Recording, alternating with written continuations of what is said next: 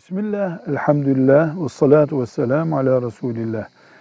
Dünyadan da nasibini unutma sözü Kur'an-ı Kerim'de bir ayetten alıntıdır. وَلَا تَنْسَ نَصِيبَكَ مِنَ dünya. Bu ne demektir? Yani Müslüman ahiret için yaşıyor diye dünyayı tamamen bırakar, sefil olur. Doğru değil demektir. Evet ana gaye, asıl gaye ahirettir. Dünya bir araçtır. Araç kadar değer vermek gerekir.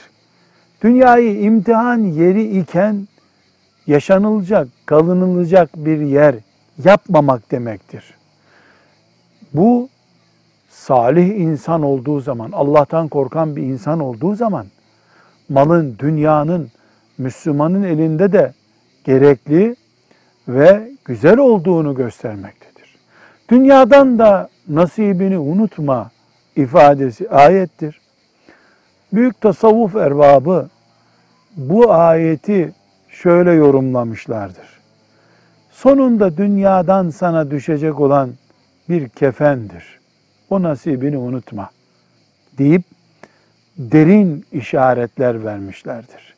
Velhamdülillahi Rabbil Alemin.